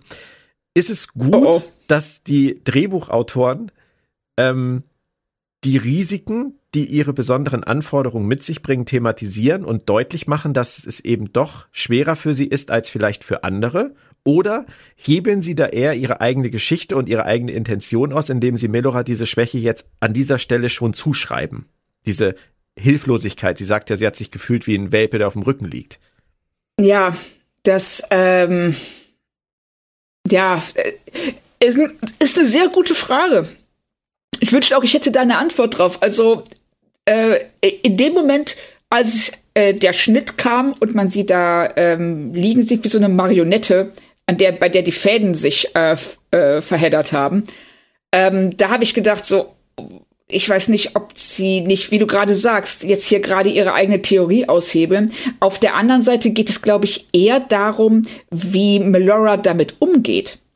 Nämlich, dass sie ähm, sich selbst direkt die Schuld gibt und sagt, nein, ich hätte das, das, hätte, das hätte alles klappen können, wenn ich nicht so abgelenkt gewesen wäre. Und ähm, damit zeigt es, wie, wie, wie hart sie auch zu sich selbst ist und wie unzufrieden sie mit der Situation ist, in der sie sich wiederfindet. Und obwohl ich glaube, dass es ähm, gar nicht jetzt so gut ist, das zu zeigen, sofort, so früh in der Folge, ähm, ist, ja. es, ist es trotzdem wichtig, und da hast du absolut recht, weil es geht nämlich den Autoren, glaube ich, wirklich darum, was du sagst, wie sie damit umgeht und dann vor allem auch die andere Seite zu zeigen. Und das ist, fand ich dann noch spannender, wie Begier damit umgeht. Weil der nämlich ja. dann zu ihr auf der Krankenstation das Ganze einordnet und sagt, hey, niemand ist unabhängig. Niemand hier draußen im Weltraum ähm, kann ganz alleine. Wir hängen jeder auf irgendeine Weise vom anderen ab. Das macht sie ja erstmal sprachlos. Und dann sagt sie, dass sie sich so wahnsinnig schwer damit tut, ähm, anderen zu vertrauen. Ja. Und er haut es ihr zurück. Er macht das Gleiche, was sie sonst macht. Er haut ihr nämlich zurück, wie wir es, wie können wir es bloß schaffen, dass du uns vertraust. Ja. Und das finde ich, dafür war es das wert. Für die Unterhaltung war es das wert. Also sie brauchten tatsächlich diesen Anlass, ähm, damit sie zu der Unterhaltung kommen und sie sich ihm endlich öffnet. Und das funktioniert nur in dieser Situation, in der sie eh schon so ein bisschen aus der Bahn geworfen ist und ähm, frustriert ist und dann vielleicht auch eher bereit ist, ihm zuzuhören. Und, äh, und äh, was er sagt, ist ja ganz klar, es ist keine Schande, nicht alles allein zu können. Nein. Und die Episode sagt uns damit, es ist auf beiden Seiten wichtig, die Vorurteile außen vor zu lassen. Die Vorurteile ja. vom Tisch zu fegen, die Türen aufzumachen, Vertrauen zu haben und miteinander zu arbeiten. Ja und genau. nicht die Angst siegen zu lassen. Und das finde ich ist eine sehr schöne Message an dieser Stelle. Ist es auch. Also das, ähm, ähm, das äh, finde ich auch. So gerade hier in dieser ersten Hälfte der Folge machen sie echt viele interessante Sachen. Ja. Also gerade wie sie ähm, einfach nur den Umgang ähm, von Melora und den ähm, Leuten auf Deep Space Nine, diese Wechselwirkung die finde ich halt echt total interessant. Ja. Und Julian, der war so gut in seinem Herumgeschwänzel und in seinem auf sie eingehen, Empathie zeigen, dass er jetzt auch mal in ihrem Quartier fliegen darf. Ich finde, schöne Szene, auch schön umgesetzt. Und ähm, hat dir das auch gefallen oder war dir das zu viel? Ähm, das Einzige, was ich absolut. Nee, ich fand es überhaupt nicht zu viel. Das, äh, ich, ich fand auch, dass sie das ähm, äh, rein körperlich extrem gut umgesetzt haben. Also das ist ja nicht einfach, wenn du an diesen Drähten hängst. Nein. Dass, ähm, dass das nicht so aussieht, als würdest du da irgendwie rumhampeln.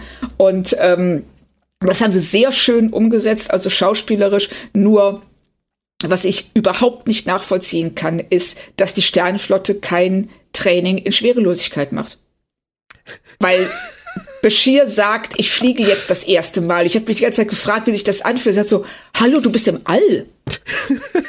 so. Da hatte er irgendein wichtiges Briefing. Ach nee, da geht er ja auch nie hin. Ach, genau, da hat er Ciscos Schule, Briefings und sowas. Macht er alles nicht. Memos. Nee. Nein, du hast, du hast natürlich recht. Das sollte man als Raumfahrer vielleicht mal gemacht haben.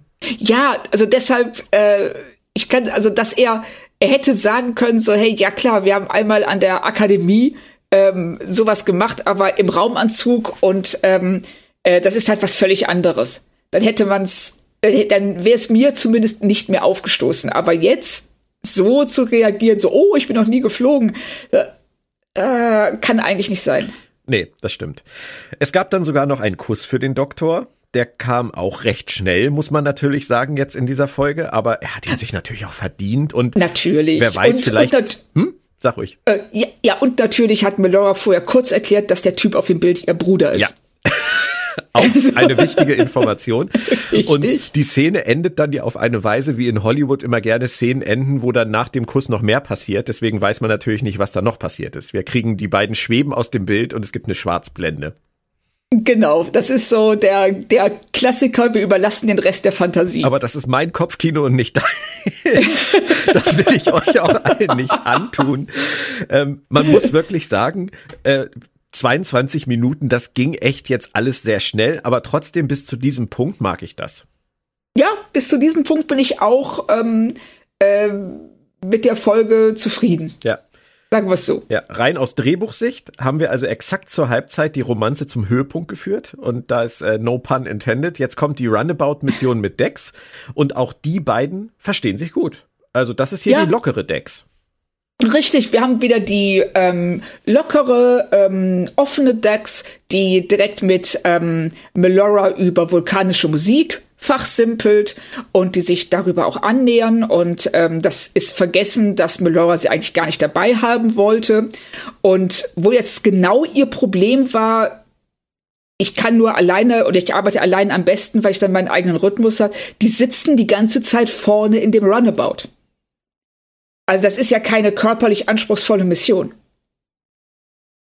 Aber okay. Ich denke einfach, dass sie es, dass sie, sie gelernt hat aus ihren bisherigen Erfahrungen, dass es für sie einfacher ist, wenn sie von vornherein es alleine macht und hat wahrscheinlich für sich nie gelernt, dass es auch genauso entspannt sein kann, mit den richtigen Leuten zusammenzuarbeiten. Ja, das denke ich auch. Also das äh, würde sie zumindest in einem äh, besseren Licht erscheinen lassen. Ja.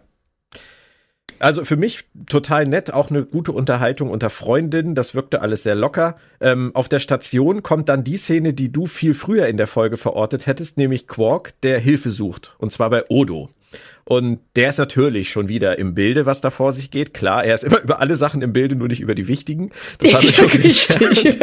Aber mein Highlight, wie geil ist bitte Odos Grinsen, als Quark sagt, er hat gedroht, mich zu töten.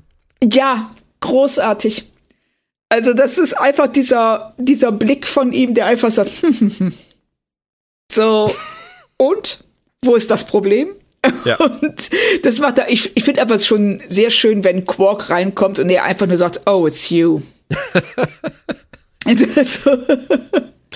und dann noch mit sich selbst später spricht und sagt, ich würde ihn so gerne loswerden. Ja, ja, ja, genau, ja. richtig. Aber ähm, es wird einem schon klar an dieser Stelle, diese Behandlung hat an ausnahmsweise mal wieder, äh, in den Idealfällen ist es anders, gar nichts mit der A-Handlung zu tun bisher. Nein, und äh, das ist auch was, das ich, ich finde, äh, beides wäre eigentlich äh, eine Haupthandlung gewesen. Ähm, wenn man sie äh, vernünftig ausgeschrieben hätte. Ähm, hier die, die B-Handlung, die fühlt sich an, als ob sie sie angetackert hätten, weil sie gemerkt haben, dass sie für Melora, für den Melora-Handlungsstrang einfach nicht genug Material hatten. Oder am Ende noch ein Drama brauchten. Und dazu ja, kommen genau, wir ja auch noch. Das ist da ja die ja. einzige Verbindung sozusagen. Die Richtig, das und das äh, es ist äh, was enorm konstruiert ist. Aber Odo nimmt seinen Job ernst, das freut uns natürlich, das kommt ja nicht so oft vor und spricht mit Felid Code und macht ihm deutlich, dass er weiß, was abgeht. Aber viel geiler finde ich danach, wie er, wie er wieder wie er mit Quark redet und äh, einfach nur sagt, ja, dann kaufe ich halt was von den sterblichen Überresten. Das ist bei euch doch so üblich. Ja, es ist sehr schön und äh, wenn er vorher dann sagt, so ja, sag mir einfach beim ersten Anzeichen von Problemen, sag mir Bescheid und Quark nur antwortet, und was, wenn das erste Anzeichen auch das letzte Anzeichen ist? Ja, dann gibt's doch da Verfahrensweisen bei den Ferengi. ja, genau, dann kauft er sogar ein, äh, ein Stück Quark zum Andenken. Ja. Also die Szenen mit den beiden finde ich wieder super, auch wenn sie nicht viel, äh, nicht viel beitragen zur Episode, aber das muss ja auch nicht immer sein. Ähm, Jetzt ist der Moment gekommen, wo äh, ich die Synchronisation ein ganz kleines bisschen kritisieren muss, denn auch nach dem Kuss und was auch immer danach noch passiert ist, siezen sich Melora und Bashir oh. immer noch. Das äh, könnte man. Ach nee, wir, nee, die sind ja zuerst in der Krankenstation. Die sind ja, das, die sind äh, alleine. Die siezen sich, wenn sie richtig. alleine sind. Das so, naja, damit sie nicht ähm, sich das Du angewöhnen und alle und das dann auch in der Öffentlichkeit benutzen und das auffällt. Du, meine Frau und, und ich, wir haben, wir haben jahrelang zusammen in der gleichen Firma gearbeitet, ohne dass jemand wusste, dass wir schon zusammen wohnen. Und es, man kann das schaffen, sich nicht jedes Mal einen Kuss zu geben, wenn man sich trifft. Man kann das auch schaffen, sich nicht jedes Mal zu duzen, wenn man sich an Siezen gewöhnt hat oder was auch immer. Also ich glaube, dass, äh, dass die Synchronautoren äh, oder Redakteure, dass die mit ihren äh, Kusstabellen Du-Sie-Tabellen da einfach so oft durcheinander gekommen sind, weil eigentlich heißt es ja immer, wenn sich jemand küsst, dann wird geduzt. Ja, genau. Was ja auch total Sinn macht. Äh, davon mal ganz abgesehen. Ja, die Szenen das, sind aber ähm, immer total creepy. Wenn die Leute sich sitzen, ja. küssen und dann duzen. Das ist, das ist genauso, genauso irre wie. Ist es. Ja, das ist, ähm, äh, weil das eben auch so fließend ist und so subtil manchmal, ob man sich jetzt duzt und sieht. Aber es funktioniert beides nicht richtig, je nachdem, wie die Beziehung zwischen zwei Leuten ist. Das ist so wunderbar im Englischen.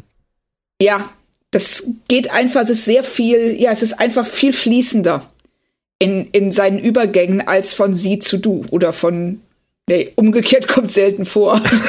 Ab jetzt nur noch sie. ja, genau. Frau Kern. Nein, du hast, du hast schon recht. Man ja, sagt ja auch im Deutschen häufig, es ist, man kann genauso jemanden siezen und respektlos behandeln, wie man jemanden duzen und respektvoll behandeln kann. Und im Englischen ist das halt das Lebensgefühl. Du weißt, ja. du weißt, wie es gemeint ist, du hörst es, du spürst es im Zweifelsfall. Du musst nicht diese Unterscheidung haben. Total. Also das ähm, sehe ich auch so. Das ist äh, im Deutschen halt sehr viel härter. Du hast das Sie und das Du und eigentlich nichts dazwischen. Und im Englischen kannst du da ganz anders dich ausdrücken. Also es, es ist subtiler, es ist, ähm, es hat, es bietet mehr, ähm, ja, mehr, ähm, ja, es ist fließender einfach. Wenn dir das Wort ums Verrecken nicht einfallen will. Dann nimmst du dreimal fließend. Das ist schon in Ordnung. Richtig. Dann nehme ich einfach fließend, weil das passt immer. Genau. Ähm, jetzt kommen wir an den Punkt, wo Begier sich mit dieser 30 Jahre alten Theorie nochmal befasst hat, die Melora helfen könnte. Ähm, diese Shuttle-Runabout-Missionen, wir merken das schnell, die sind völlig irrelevant. die fliegen immer mal weg, genau. reden über Alltagsdinge und sind wieder zurück. Ähm, witzigerweise muss ich sagen, wenn man weiß, dass Begier genetisch verbessert wurde als Kind, was die Autoren von Deep Space Nine an dieser Stelle ja noch nicht wussten, was wir aber schon wissen, weil sie sich später dazu entschieden haben, dann macht das jetzt total Sinn, dass er diese 30 Jahre alte Theorie nimmt und einfach zum Erfolg führt. Aber ohne das ja. zu wissen, wirkt es etwas äh, schnell. Es wirkt, ja, richtig. Also es wirkt zum einen, wirkt es sehr schnell und ähm, ich war auch echt überrascht, wenn er dann zu ihr sagt, ja, in einer Stunde kannst du laufen. Und damit hatte ich jetzt nicht gerechnet. So. Aber ähm, es, es kommt wirklich ähm, holter die Polter. Mhm. Ja, es, es wirkt fast so ein bisschen so, als käme jetzt äh, Teil 2 der Folge. Ja. Ne? Sie haben die Romanze jetzt auf Schlag, haben sie die Romanze bei 50 Prozent abgehakt und das äh, Setup bei Quark gemacht und jetzt kommt die zweite Hälfte. Ja, und jetzt geht's auch ähm, wirklich Schlag auf Schlag und ähm, sie tun sich, finde ich, hier keinen Gefallen. Aber erstmal müssen wir noch über was anderes reden. Äh, es kommt jetzt diese Forschung ins Spiel und die Behandlung kommt ins Spiel. Und dazu eine Frage an dich. Äh, Begier muss, das sehen wir, Melora so kleine Geräte auf die Unterarme, die Stirn und an den Hals setzen.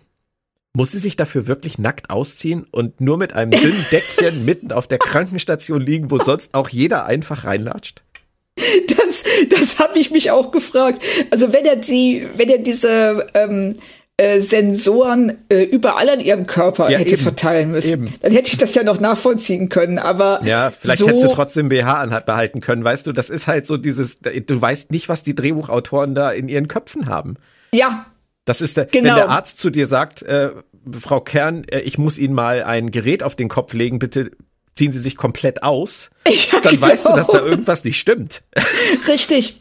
Dann, dann würde ich auch sagen so, ähm, können wir doch mal drüber reden. genau. so. Ist das nur Zeitgeist? Sind das die, ist das die Schar der mittelalten Kerle von Deep Space Nine, die an solchen Stellen sowas so geschrieben hat? Oder wa- was, was ist, was steckt dahinter? Ich weiß es nicht. Vor allem, wir wissen ja nicht mal, ob es im Drehbuch drin ist. Weil es ja im Dialog nicht thematisiert wird. Es kann ohne weiteres sein, dass äh, Winrich Kolbe da stand, ich will ihm nichts unterstellen. Aber es so wirklich nicht. Oder der Kameramann oder irgendwer. Dass irgendwer gesagt sagte, hat, ja, ist aber ein lecker Mädchen, du, das müssen wir jetzt aber ja, so. genau. so. Horst Man Schlemmer. muss ihn auch noch mit so, einem- mit so einem Kölschen Einschlag. Ja, ich sag ja, Oh, Horst, Horst. Schlemmer wäre das gewesen dann. Ähm, Grüß, Ja. Grüße an Happe Kerkeling. Ähm, nein, aber äh, es, es fällt schon auf. Also, Total. Ich habe auch extra nochmal zurückgespult, also nicht um Melora nochmal halbnackt zu sehen, sondern um nochmal abzuchecken, wo er ihr diese Dinger wirklich hinlegt. Ja, und, man, und alleine schon, wenn sie sich aufsetzt und ähm, hält die, ähm, die Decke über ihre Brüste. Also das ist so, was wollen sie uns hier jetzt suggerieren? Also es kann natürlich sein, wenn ich jetzt ähm, wohlwollend betrachte, würde ich sagen, dass ähm, äh, sie es so geschrieben haben, um das Machtgefälle zwischen ihr und Bashir zu verdeutlichen. Sie ist hilflos in gewisser Weise und das wird durch diese Nacktheit und dieses sich selber schützen noch thematisiert und er ist derjenige, der ihr, wenn auch aus, wenn, wenn auch gut gemeint, etwas aufzwingt. Also das wäre jetzt wirklich die wohlwollende Das, Interpretation. das ist aber ähnlich, ähnlich äh, weit ab vom Schuss wie meine, meine Fleischlappen vor dem Mund Theorie. ja klar, Ja, ich ja. habe auch nicht das. Okay, also da, da hätten wir jetzt einen zweiten Beweis dafür, dass sie subtile Dinge in der Folge haben, die auf den ersten Blick uns völlig entgehen. Aber wir glauben es nicht. Wir glauben es nicht, nein. Wir, wir, wir glauben es nicht, aber wir könnten, es wäre vorstellbar, dass es so ist. Okay, ja, aber wie dem auch sei. Es, äh, es, ergibt, es ergibt für mich keinen Sinn und ich wäre auch Nein, niemals für auf diese. Interpretation gekommen, obwohl ich sie schön finde.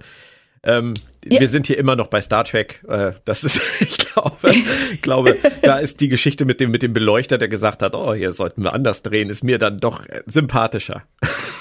Also sympathischer finde ich jetzt als Wort vielleicht nicht angebracht, realistischer. so.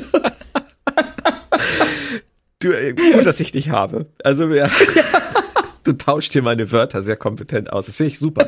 Dankeschön. Ja, ähm, also wir sind jetzt an dem Punkt, dass er sagt, Melora kann jetzt erstmal direkt für eine Stunde laufen. So weit, so gut. Mir ist an der Stelle der Folge wirklich ganz klar geworden, dass ich glaube, ich hätte Melora gerne über mehrere Folgen in der Serie gehabt. Sowohl was die Romanze angeht, als auch was ihre Anpassung an die Umgebung angeht, als auch was ihre, ihre, ähm, ihr Verhältnis zu den anderen Offizieren angeht, als auch diese Forschungsgeschichte jetzt, die ihr helfen soll, möglicherweise laufen zu können. Wenn sie das als Arc gemacht hätten, dann hätte das, glaube ich, sehr viel besser funktioniert und hätte auch nicht in den Folgen dann eine Haupthandlung sein müssen. Ja, und ähm, da finde ich auch, da hast du gerade ähm, den Finger genau in die Wunde gelegt, nämlich das, was wir hier sehen, ist eigentlich keine Haupthandlung. Und es hätte ähm, als Nebenhandlung über drei, vier Folgen oder sogar eine halbe Staffel hätte ich das super gefunden. Und ähm, sie allen mehr Zeit geben, also auch dieser Behandlung mehr Zeit geben, anzuschlagen und zu gucken, was sind das für Veränderungen, weil hier haben sie halt die ganze Zeit das Problem, dass sie uns ständig Sachen erklären, die sie nicht zeigen können. Sie können nicht zeigen, wie bei äh, Orville, wie sie nach Hause geht und auf einmal Probleme bekommt und dann sich überlegt, hm, welche Variante möchte ich, was ist mir wichtiger. Hier stellt sie sich das einfach nur vor, was passiert, wenn sie nach Hause kommt.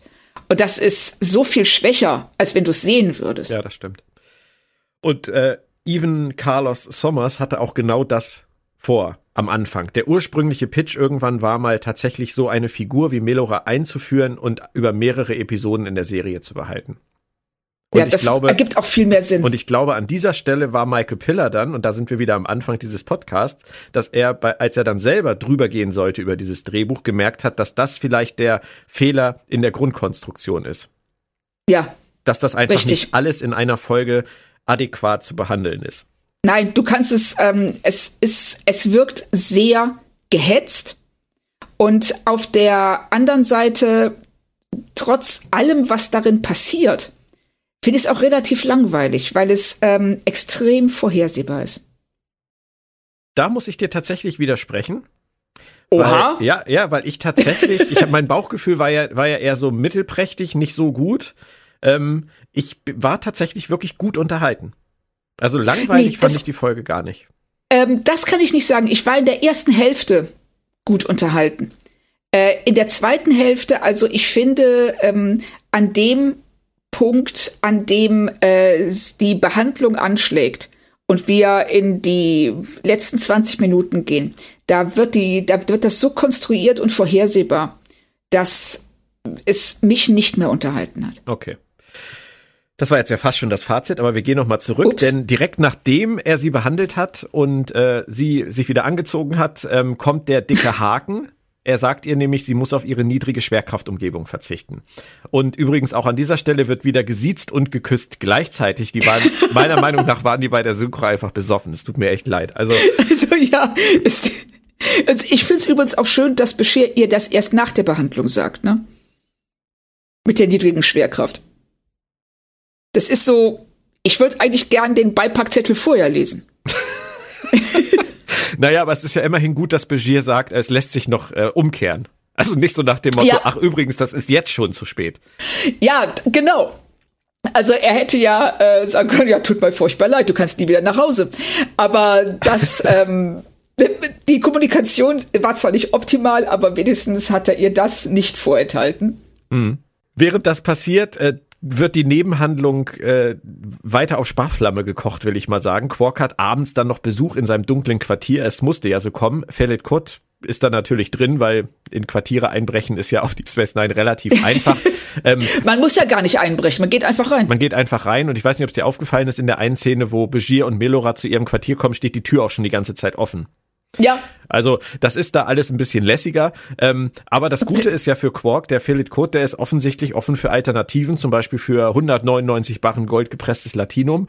Ähm, also da Sie, sie, sie schlingern sich da halt durch diese Nebenhandlung von einer Kurzsequenz zur nächsten Kurzse Kurzsequenz. Aber zurück zu Melora deswegen. Äh, die ist nicht amused über das Schlafen auf einer Matratze und sie kriegt Zweifel. Wir haben hier echt Schlag auf Schlag. Behandlung, Erfolg, Laufen, ähm, Haken, Zweifel. Und Begier ja. ist aber immerhin empathisch genug, dass er das verstehen kann, dass er jetzt nicht irgendwie beleidigt ist. Das fand ich dann wieder gut. Das fand ich auch, äh, hat mir auch sehr, sehr gut gefallen, dass er das überhaupt nicht persönlich nimmt. Ja sondern dass er sich da ähm, auf sie komplett einlässt und sagt, okay, du, du wirst dich daran gewöhnen, deine Muskeln werden sich an die Schwerkraft gewöhnen und ähm, du hast aber, aber ihr gleichzeitig sagt, du hast noch ein paar Tage Zeit, darüber nachzudenken, ob du das wirklich möchtest. Hm. Und weißt du, was mir an dieser Stelle noch aufgegangen ist? Nein. Melora sagte zu Beginn ganz explizit, sie braucht keinen Arzt. Begier wurde dann aber erst zur Romanze und ist jetzt ihr Arzt. Ja, stimmt. stimmt, du hast recht. Wahrscheinlich Absicht, oder? Ja, das äh, glaube ich auch, dass sie, ähm, dass sie zeigen wollen, ähm, dass sie manche Dinge eben auch nicht richtig sieht. Ja. Und ähm, dann genau das passiert, was sie nicht wollte, was aber eigentlich gut ist, weil es ihr diese Möglichkeit eröffnet.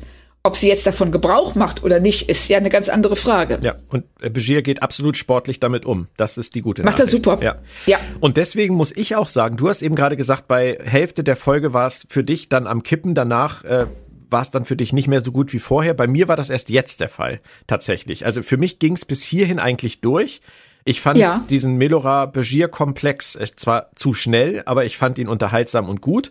Und die Quark-B-Handlung fand ich äh, zusammenhanglos, sinnfrei, aber immerhin amüsant. Da konnte ich wirklich so zehn Minuten vor Schluss konnte ich noch sagen, alles gut. Und dann ging's ab in den großen Showdown der Folge. Und ja. ähm, erstmal wieder ein bisschen Mädels-Talk, das zog sich ja dann auch durch. Und da gab's dann auch mehr von diesen Gedanken und diesen Zweifeln, die mich wieder so an Orwell erinnert haben. Weil das, was sie, was du eben auch gesagt hast, das, was Melora äußert, das ist das, was wir hätten erleben müssen. Richtig, das hätten wir sehen müssen. Und auch, dass ähm, Dax dann als ähm, ähm, Metapher die kleine Meerjungfrau anbringt oder als Vergleich und was ja auch nicht gut ausgeht. Und, ähm, und äh, Melora, ähm, ja, wir, wir sind die ganze Zeit gezwungen, ihren Spekulationen zuzuhören, mhm. ohne zu sehen, ob diese Spekulationen sich überhaupt bewahrheiten würden. Ja. Und das ist eine ganz große Schwäche dieser Szenen. Mhm. Weil es ist nur, ähm, es sind Gedanken, es ist, oh ja, das, dann könnte dies sein, dann könnte das sein. Ja. Und ähm, so trifft man ab, solche Entscheidungen nicht. Nein. Also das äh, sehe ich nämlich auch nicht. Und wenn du, äh, sie hätten es ja so drehen können, dass sie nicht äh, zu ihrem Planeten zurückreist, sondern dass sie ins, dass sie ins Holodeck geht. Dass sie den, dass sie ihren, ihren Planeten im Holodeck nachstellen und sie erlebt, wie es wäre, wenn sie in diesem Zustand nach Hause kommen würde. Ja, stimmt. Einfach nur, um es zu zeigen. Hätte man sich diese ganze äh, quark fillet code nebenhandlung einfach klemmen können. Ja, genau. Und man hätte nicht, ähm, was wir ja hier haben, wir haben zu bis ähm, auf die letzten zwei Szenen, ähm, 90 Prozent der Folge sind zwei Leute, die, die miteinander reden und irgendwo sitzen. und das ist. und also abwechslungsreiches anders. Ja, das, da ist was dran. Ich finde allerdings, dass es nicht, also für mich persönlich fällt das nicht so ins Gewicht bei dieser Folge.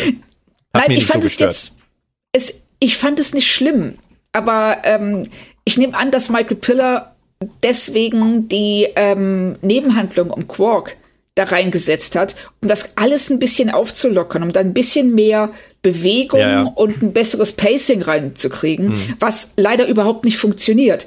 Aber er hat das Problem definitiv gesehen. Ja.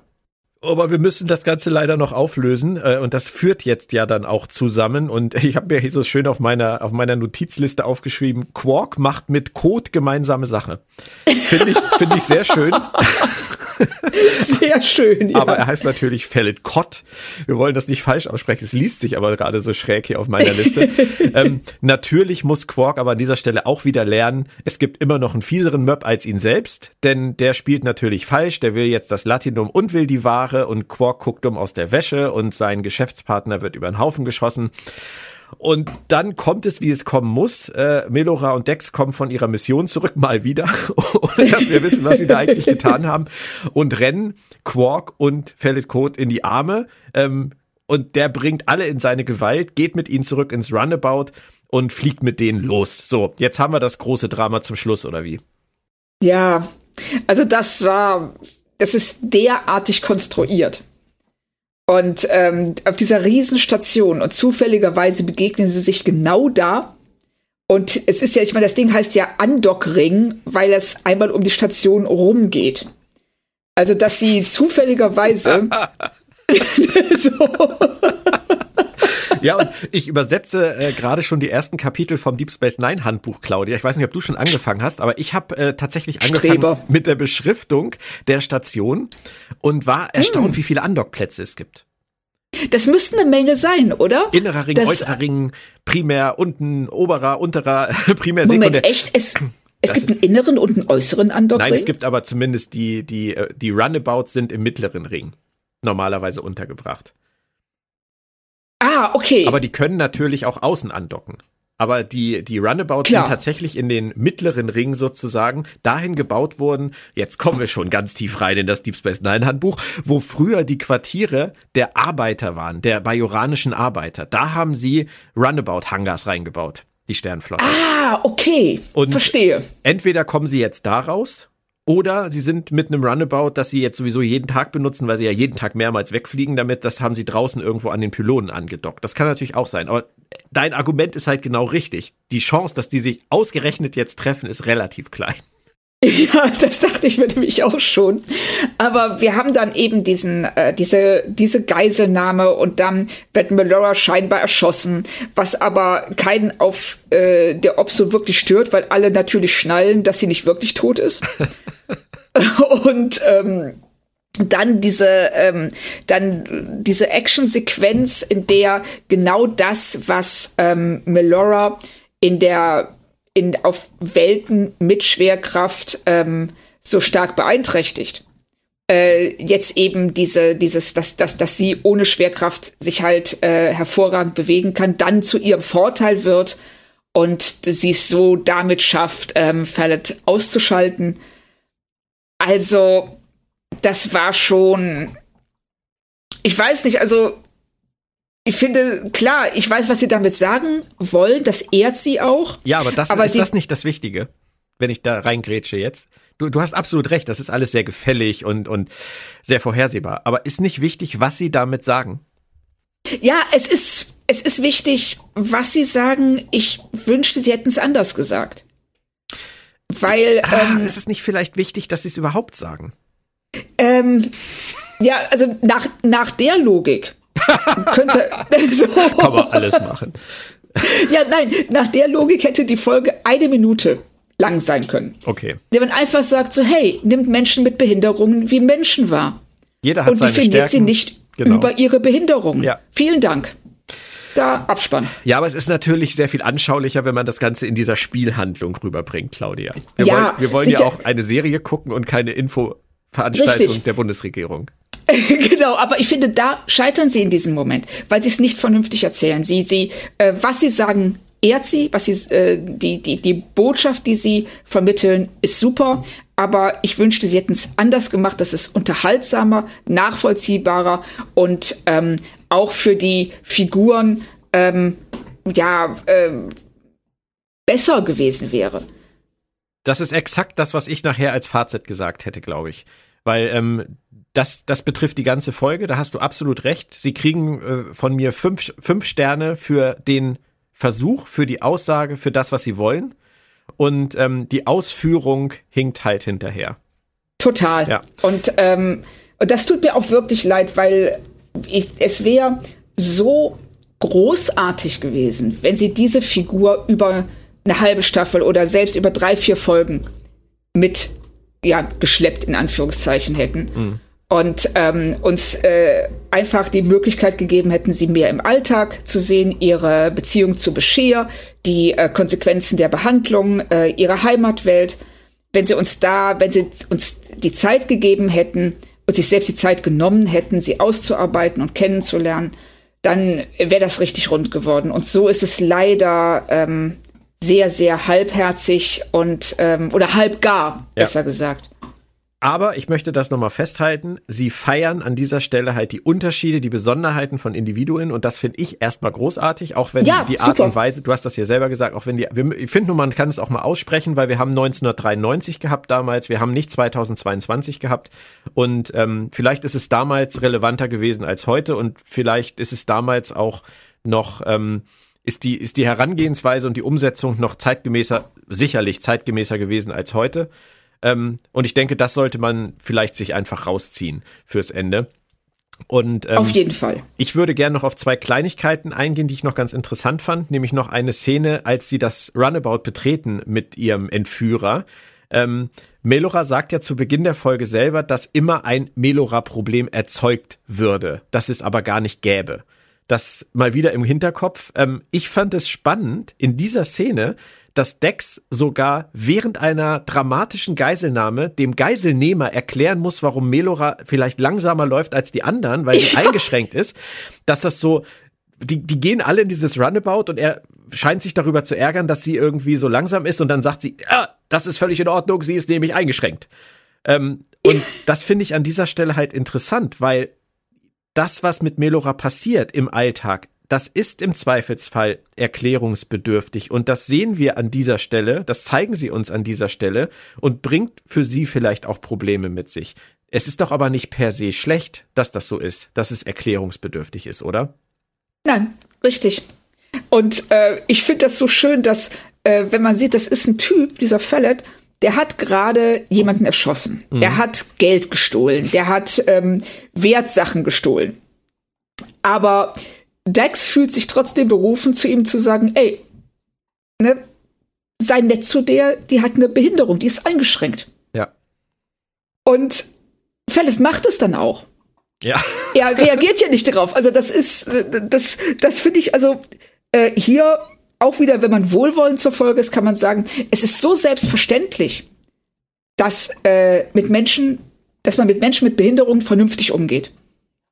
Und dass äh, er in dem Moment, wenn er diese Information hat, auch richtig reagiert.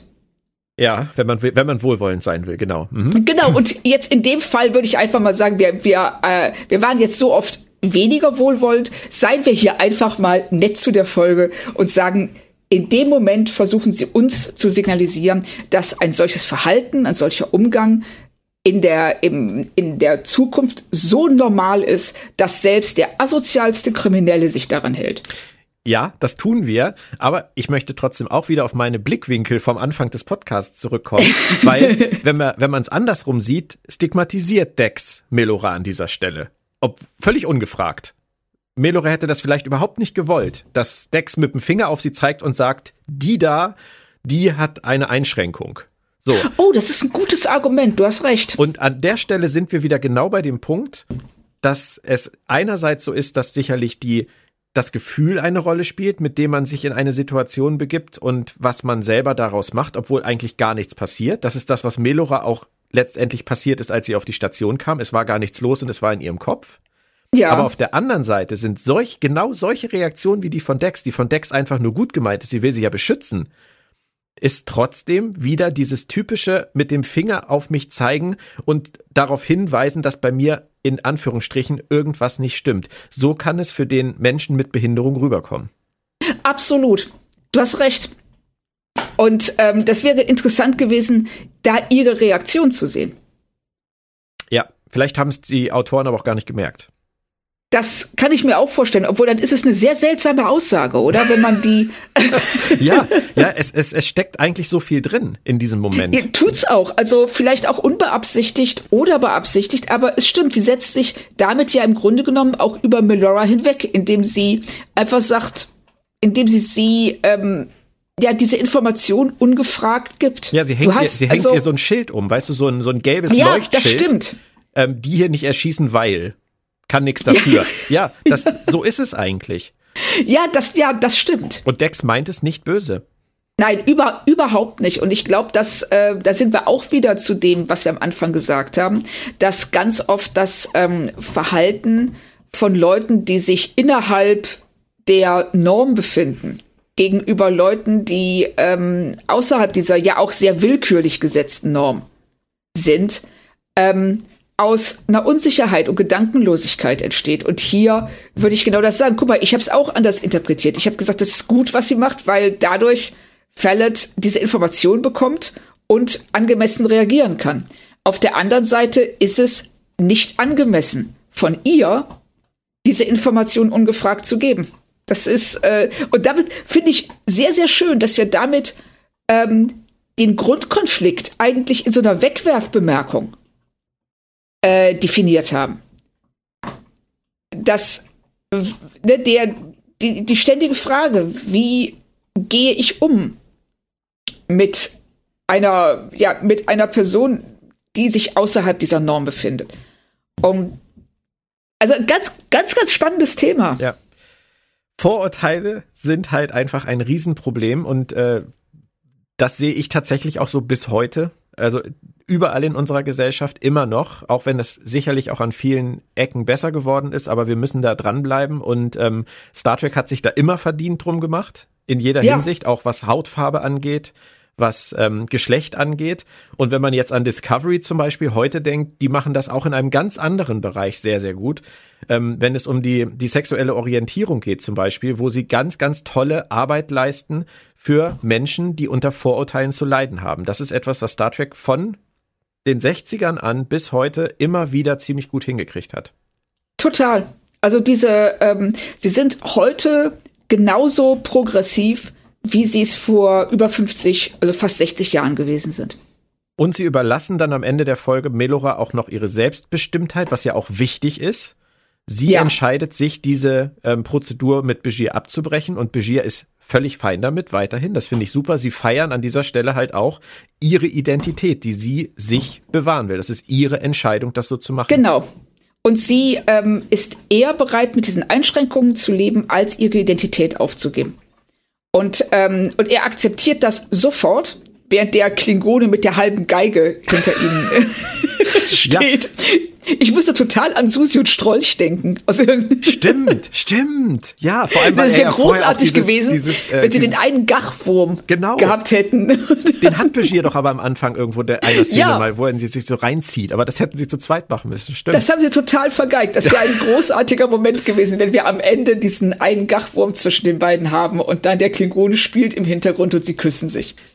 Ja, der, der ist einfach großartig, der singende Klingone. Aber ja, ähm, mal ernsthaft, Claudia, meinst du wirklich, meine Version von Was hat dich bloß so ruiniert hätte das unterbieten können? So stimmlich?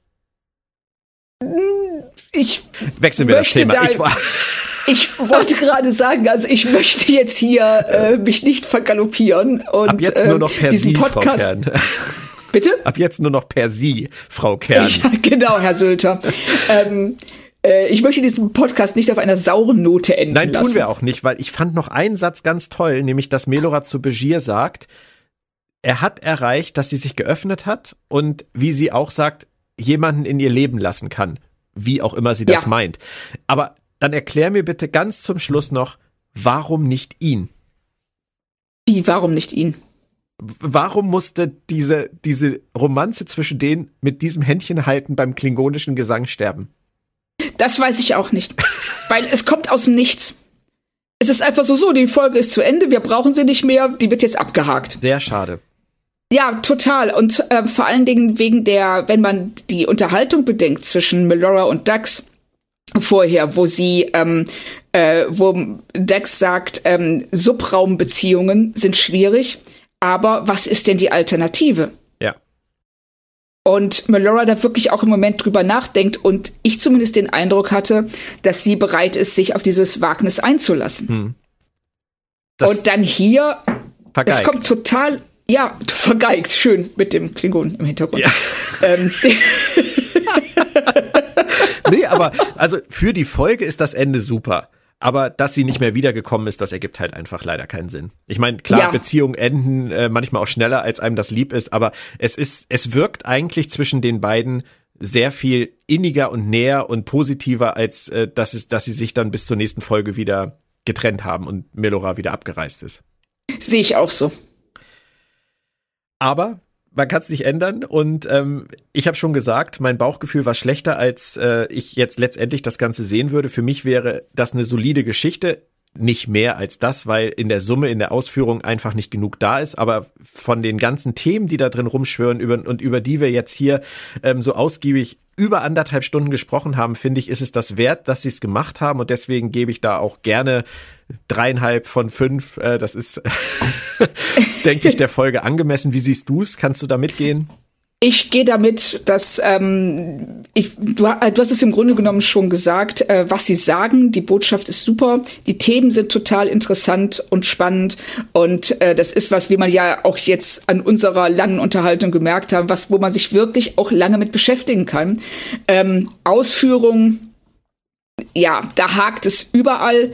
Ähm, wir wissen, warum und ähm, ja am Ende, also ich wäre eher bei drei als dreieinhalb Sternen, aber das ist jetzt auch bisschen Haarspalterei. Ja, es ist, es spielt auch letztendlich keine Rolle. Ich glaube, wenn man alles genau. nur noch verdichtet auf irgendeine Sternezahl und die anderthalb Stunden Unterhaltung darüber dann einfach aus dem Gedächtnis streicht, macht man es wahrscheinlich falsch herum. Ähm, Absolut. es war mir auf jeden Fall eine Freude. Vielen Dank, Claudia. Nächste Woche. Ja, vielen Dank, Björn. Das waren ganz viele tolle Ideen und Anregungen, fand ich. Für mich auch. Und ja. wirklich schöne, schöne Diskussion. Nächste Woche drohen uns dann äh, viele Ferengi in der Episode Rules of Acquisition oder zu Deutsch Profit oder Partner, Ausrufezeichen. Ähm, hast du noch ein Bauchgefühl? Nein, gar nicht. Und du? Äh, ich glaube, es ist die Folge mit, äh, mit dem weiblichen Ferengi Der, also die, die, die. die weibliche Ferengi, die sich als Mann tarnt, um Geschäfte zu machen und in die sich Quark dann, glaube ich, verliebt. Auch nur für eine Folge. Ja, Aber okay. Ja, jetzt äh, äh, erinnere ich mich ganz dunkel und ich hatte kein schlechtes Bauchgefühl dabei. Nee, ich auch nicht. Und äh, Ira Stephen Bear hat ja eigentlich aus den Ferengi-Folgen immer was rausgeholt. Also nicht, nicht ja. immer. Nicht, da gab es auch schlimme, aber meistens hat er es ganz gut hingekriegt. Richtig. Okay, dann ich vertagen wir uns. Diesmal tatsächlich um eine Woche. Wir haben ja diesmal zweimal in dieser Woche gesendet, aber jetzt ist eine Woche Pause und ich hoffe, ihr habt bis dahin alle ausführlich Zeit, die, die Podcasts zu hören und die nächste Folge zu gucken. Claudia, nochmal Dankeschön. Bis in Kürze. Ich danke dir. Bleibt gesund. Tschö. Jo, bis dann. Tschüss.